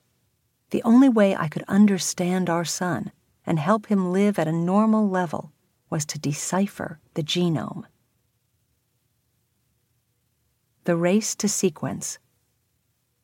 When the Human Genome Project was formally launched in nineteen ninety, Watson was anointed its first director. All the major players were men. Watson was eventually succeeded by Francis Collins, who in two thousand nine became the director of the U S National Institutes of Health. Among the whiz kids was the charismatic and driven Eric Lander, a breathtakingly brilliant Brooklyn-bred high school math team captain, who did a doctoral dissertation on coding theory as a Rhodes Scholar at Oxford, and then decided to become a geneticist at M I T.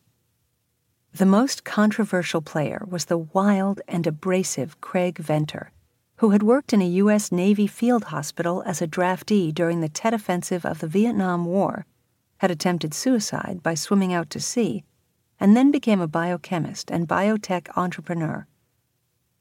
The project began as a collaboration, but as with many tales of discovery and innovation, it also became a competition.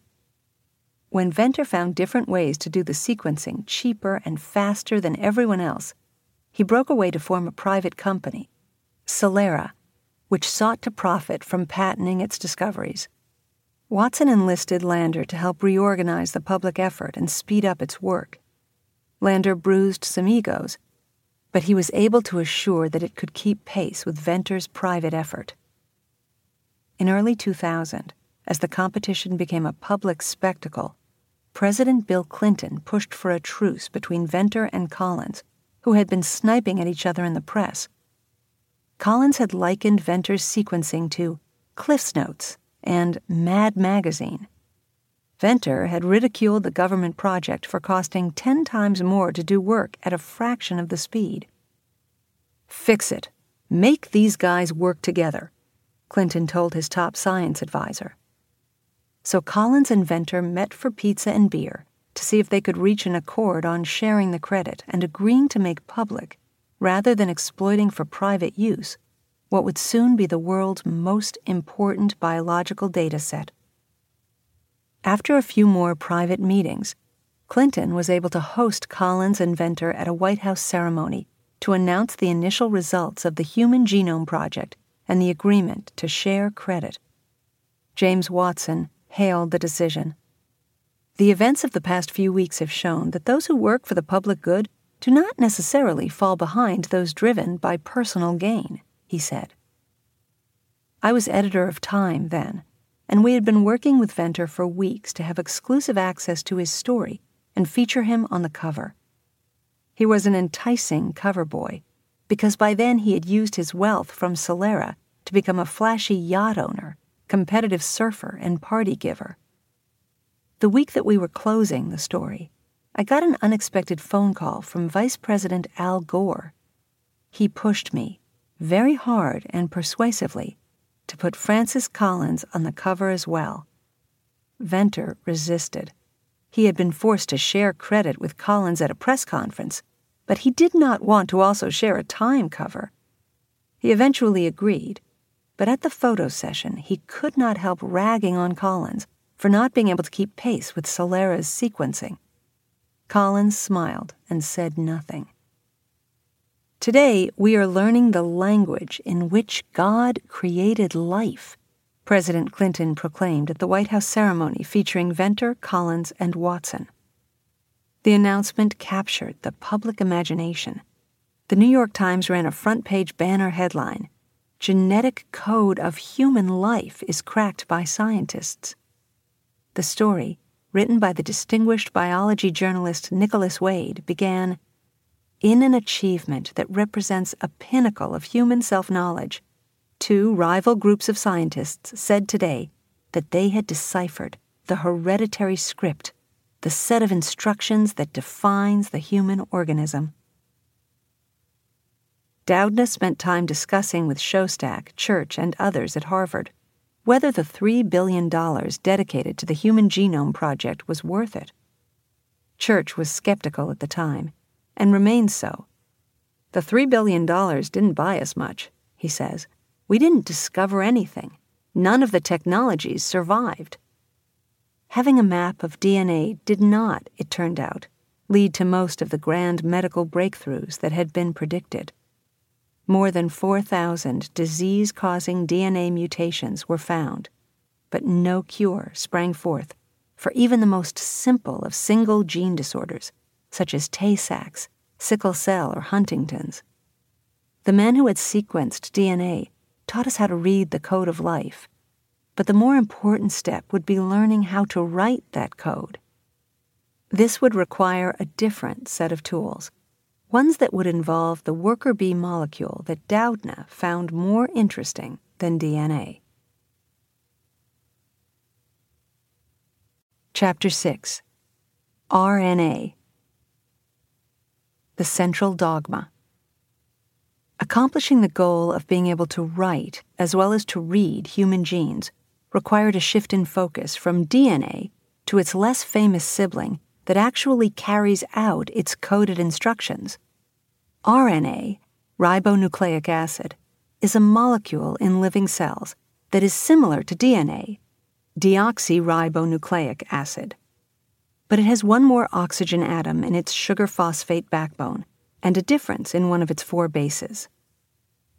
D N A may be the world's most famous molecule, so well known that it appears on magazine covers and is used as a metaphor for traits that are ingrained in a society or organization.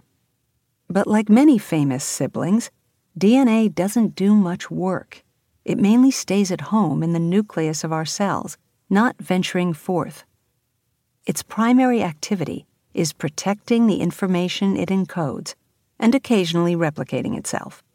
R N A, on the other hand, actually goes out and does real work. Instead of just sitting at home curating information, it makes real products, such as proteins. Pay attention to it. From CRISPR to COVID, it will be the starring molecule in this book and in Doudna's career. At the time of the Human Genome Project, R N A was seen as mainly a messenger molecule that carries instructions from the D N A that is nestled in the nucleus of the cells. A small segment of D N A that encodes a gene is transcribed into a snippet of R N A, which then travels to the manufacturing region of the cell. There, this messenger R N A facilitates the assembly of the proper sequence of amino acids to make a specified protein. These proteins come in many types. Fibrous proteins, for example, form structures such as bones, tissues, muscles, hair, fingernails, tendons, and skin cells. Membrane proteins relay signals within cells. Above all is the most fascinating type of proteins, enzymes. They serve as catalysts. They spark and accelerate and modulate the chemical reactions in all living things. Almost every action that takes place in a cell needs to be catalyzed by an enzyme. Pay attention to enzymes. They will be R N A's co-stars and dancing partners in this book. Francis Crick, five years after discovering the structure of D N A, came up with a name for this process of genetic information moving from D N A to R N A to the building of proteins. He dubbed it the central dogma of biology. He later conceded that dogma, which implies an unchanging and unquestioned faith, was a poor choice of words. But the word central was apt. Even as the dogma was modified, the process remains central to biology. Ribozymes. One of the first tweaks to the central dogma came when Thomas Check and Sidney Altman independently discovered that proteins were not the only molecules in the cell that could be enzymes. In work done in the early nineteen eighties that would win them the Nobel Prize, they made the surprising discovery that some forms of R N A could likewise be enzymes. Specifically, they found that some R N A molecules can split themselves by sparking a chemical reaction. They dubbed these catalytic R N As ribozymes, a word conjured up by combining ribonucleic acid with enzyme. Check and Altman made this discovery by studying introns. Some parts of D N A sequences do not code instructions for how to make proteins. When these sequences are transcribed into R N A molecules, they clog things up, so they have to be sliced out before the R N A can scurry out on its mission to direct the making of proteins. The cut-and-paste process of slicing out these introns and then splicing the useful bits of R N A back together requires a catalyst, and that role is usually performed by a protein enzyme. But Check and Altman discovered that there were certain R N A introns that were self-splicing. This had pretty cool implications. If some R N A molecules could store genetic information and also act as a catalyst to spur chemical reactions, they might be more fundamental to the origins of life than D N A, which cannot naturally replicate themselves without the presence of proteins to serve as a catalyst. R N A rather than D N A. When Doudna's lab rotation ended in the spring of nineteen eighty-six, she asked Jack Szostak if she could stay on and do her doctoral research under him. Szostak agreed, but he added a caveat. He was no longer going to focus on D N A in yeast. While other biochemists were getting excited about sequencing D N A for the Human Genome Project, he had decided to shift his lab's attention to R N A, which he believed might reveal secrets about the biggest of all biological mysteries, the origins of life. He was intrigued, he told Doudna, by the discoveries that Check and Altman had made about how certain R N As had the catalytic powers of enzymes. His goal was to pin down whether these ribozymes could use this power to replicate. Did this piece of R N A have the chemical chops to copy itself? He asked her. He suggested that should be the focus of her P H D dissertation. She found Szostak's enthusiasm infectious and signed up to be the first graduate student in his lab to work on R N A. When I was taught biology, we learned about the structure and code of D N A, and we learned about how proteins do all the heavy lifting in cells. And R N A was treated as this dull intermediary, sort of a middle manager, she recalls. I was quite surprised to find that there was this young genius, Jack Szostak at Harvard, who wanted to focus one hundred percent on R N A because he thought it was the key to understanding the origin of life. For both Szostak, who was well-established, and Doudna, who wasn't, switching to a focus on R N A was risky. Instead of following the herd doing D N A, Szostak recalled, we felt we were pioneering something new, exploring a frontier that was a little bit neglected, but we all thought was exciting. This was long before R N A was being considered as a technology to interfere with gene expression or deliver edits to human genes. Szostak and Doudna pursued the subject out of pure curiosity about how nature works. Szostak had a guiding principle: never do something that a thousand other people are doing. That appealed to Doudna. It was like when I was on the soccer field and wanted to play a position that the other kids didn't, she says. I learned from Jack that there was more of a risk, but also more of a reward if you ventured into a new area. By this point, she knew that the most important clue for understanding a natural phenomenon was to figure out the structure of the molecules involved. That would require her to learn some of the techniques that Watson and Crick and Franklin used to unravel the structure of D N A. If she and Shostak succeeded, it could be a significant step in answering one of the grandest of all biological questions, perhaps the grandest. How did life begin?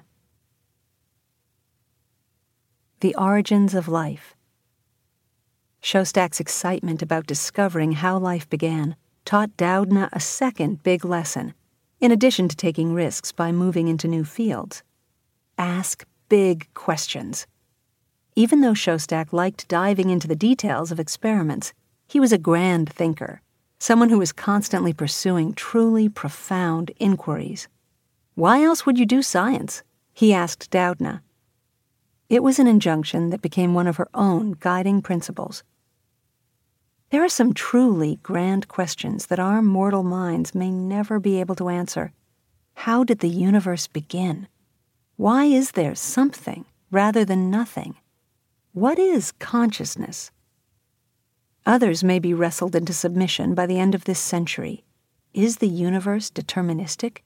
Do we have free will? Of the really big ones, the closest to being solved is how life began. The central dogma of biology requires the presence of D N A, R N A, and proteins. Because it's unlikely that all three of these sprang forth at the exact same time from the primordial stew, a hypothesis arose in the early nineteen sixties, formulated independently by the ubiquitous Francis Crick and others, that there was a simpler precursor system. Crick's hypothesis was that, early on in the history of Earth, R N A was able to replicate itself. That leaves the question of where the first R N A came from. Some speculate it came from outer space, but the simpler answer may be that the early Earth contained the chemical building blocks of R N A, and it didn't require anything other than natural random mixing to jostle them together. The year that Doudna joined Shostak's lab, biochemist Walter Gilbert dubbed this hypothesis the R N A world. An essential quality of living things is that they have a method for creating more organisms akin to themselves. They can reproduce. Therefore, if you want to make the argument that R N A might be the precursor molecule leading to the origin of life, it would help to show how it can replicate itself. This was the project that Shostak and Doudna embarked upon. Doudna used many tactics to create an R N A enzyme, or ribozyme, that could stitch together little R N A pieces. Eventually, she and Shostak were able to engineer a ribozyme that could splice together a copy of itself. This reaction demonstrates the feasibility of R N A-catalyzed R N A replications, she and Shostak wrote in a nineteen ninety-eight paper for Nature. The biochemist Richard Lifton later called this paper a technical tour de force. Doudna became a rising star in the rarefied realm of R N A research. That was still a bit of a biological backwater, but over the next two decades, the understanding of how little strands of R N A behaved would become increasingly important, both to the field of gene editing and to the fight against coronaviruses. As a young P H D student, Doudna mastered the special combination of skills that distinguished Shostak and other great scientists. She was good at doing hands-on experiments and also at asking the big questions. She knew that God was in the details, but also in the big picture. Jennifer was fantastically good at the bench because she was fast and sharp and could seemingly get anything to work, Shostak says. But we talked quite a bit about why the really big questions are the important questions. Doudna also proved herself a team player, which counted a lot for Shostak, who shared that trait with George Church and some other scientists at the Harvard Medical School campus. This was reflected in the number of co-authors she had on most of her papers. In scientific publications, the first author listed is usually the younger researcher most responsible for the hands-on experiments, and the last is the principal investigator, or head of the lab. Those listed in the middle are generally ordered by the contributions they made.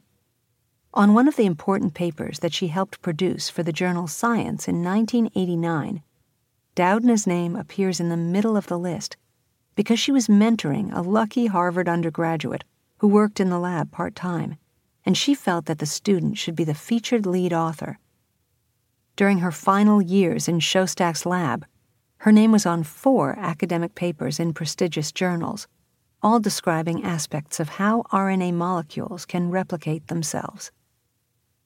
What also stood out for Shostak was Doudna's willingness, even eagerness, to tackle challenges. That became evident near the end of her tenure in Shostak's lab in nineteen eighty-nine. She realized that in order to understand the workings of a self-splicing piece of R N A, she would have to fully discern its structure, atom by atom. At that time, R N A structure was viewed as so difficult that it was maybe impossible to figure out, Shostak recalled. Hardly anyone was trying anymore. Meeting James Watson. The first time that Jennifer Doudna made a presentation at a scientific conference, it was at the Cold Spring Harbor Laboratory, and James Watson was, as usual, sitting in the front row as the host. It was the summer of nineteen eighty-seven, and he had organized a seminar to discuss the evolutionary events that may have given rise to the living organisms that now exist on Earth. In other words, how did life begin? The focus of the conference was on the recent discoveries showing that certain R N A molecules could replicate themselves. Because Shostak was unavailable, an invitation went out to Doudna, then only twenty-three, to present the work that she and he were doing on engineering a self-replicating R N A molecule. When she got the letter signed by Watson, addressed to Dear Miz Doudna, she was not yet Doctor Doudna, she not only immediately accepted, she had it framed. The talk she gave, based on a paper she had written with Shostak, was highly technical. We described deletions and substitution mutations in the catalytic and substrate domains of the self-splicing intron, she began. That's the type of sentence that excites research biologists, and Watson was intently taking notes. I was so incredibly nervous that my palms were sweating, she recalls. But at the end, Watson congratulated her, and Tom Check, whose work on introns had paved the way for Doudna and Shostak's paper, leaned over and whispered, Good job. While at the meeting, Doudna took a walk down Bungtown Road, which wanders through the campus. Along the way, she saw a slightly stooped woman walking toward her. It was the biologist Barbara McClintock, who had been a researcher at Cold Spring Harbor for more than forty years and had recently been awarded the Nobel Prize for her discovery of transposons, known as jumping genes, that can change their position in a genome. Doudna paused but was too shy to introduce herself. I felt like I was in the presence of a goddess, she says, still in awe. Here's this woman who's so famous and so incredibly influential in science, acting so unassuming and walking toward her lab thinking about her next experiment. She was what I wanted to be. Doudna would stay in touch with Watson, attending many of the Cold Spring Harbor meetings he organized. Over the years, he would evolve into an increasingly controversial character because of his unmoored blurtings about racial genetic differences. Doudna generally refrained from letting his behavior diminish her respect for his scientific achievements. When I saw him, he often would say things he thought were provocative, she says with a slightly defensive laugh. That was his way. You know how it is. Despite his frequent public comments about women's looks, beginning with Rosalind Franklin in The Double Helix, he was a good mentor to women. He was very supportive to a close woman friend of mine who was a postdoc, Doudna says. That influenced my opinion of him. Chapter seven. Twists and Folds. Structural biology. Ever since she puzzled over the touch-sensitive leaves of the sleeping grass that she found on her walks as a child in Hawaii, Doudna had been passionately curious about the underlying mechanisms of nature. What made the fern-like leaves curl when touched? How did chemical reactions cause biological activity? She learned how to pause, like we all used to do as children, and wonder about how things worked. The field of biochemistry provided many answers by showing how the chemical molecules in living cells behave. But there was a specialty that looked even deeper into nature, structural biology. Wielding imaging techniques such as X-ray crystallography, which is what Rosalind Franklin used to find evidence of the structure of D N A, structural biologists tried to discover the three-dimensional shape of molecules. Linus Pauling worked out the spiral structure of proteins in the early nineteen fifties, which was followed by Watson and Crick's paper on the double helix structure of D N A. Doudna realized that she would need to learn more about structural biology if she wanted to truly understand how some R N A molecules could reproduce themselves. To figure out how these R N A do chemistry, she says, I needed to know what they looked like. Specifically, she needed to figure out the folds and twists of the three-dimensional structure of self-splicing R N A. She was aware that such work would be an echo of that done by Franklin on D N A, and the parallel pleased her. She had a similar kind of question about the chemical structure of a molecule that was at the heart of all of life, Doudna says. She believed that its structure would provide all sorts of insights. Doudna also sensed that once you figured out the structure of a ribozyme, it might lead to groundbreaking genetic technologies. The citation for the Nobel Prize that Thomas Cech won with Sidney Altman hinted at what this might be. A futurist possibility is to correct certain genetic disorders. Such a future use of gene shears will require that we learn more about the molecular mechanisms. Gene shears. Yes, the Nobel Committee was prescient. This pursuit meant that it was time to move on from the lab of Jack Szostak, who admitted to not being a visual thinker or expert in structural biology. So in nineteen ninety-one, Doudna considered where she could do her postdoctoral work. There was one obvious choice: the structural biologist who had just shared the Nobel Prize for discovering the catalytic R N A that she and Szostak had been studying, Thomas Cech of the University of Colorado in Boulder, who was using X-ray crystallography in order to explore each nook and cranny of the structure of R N A. Thomas Cech. Doudna already knew Cech.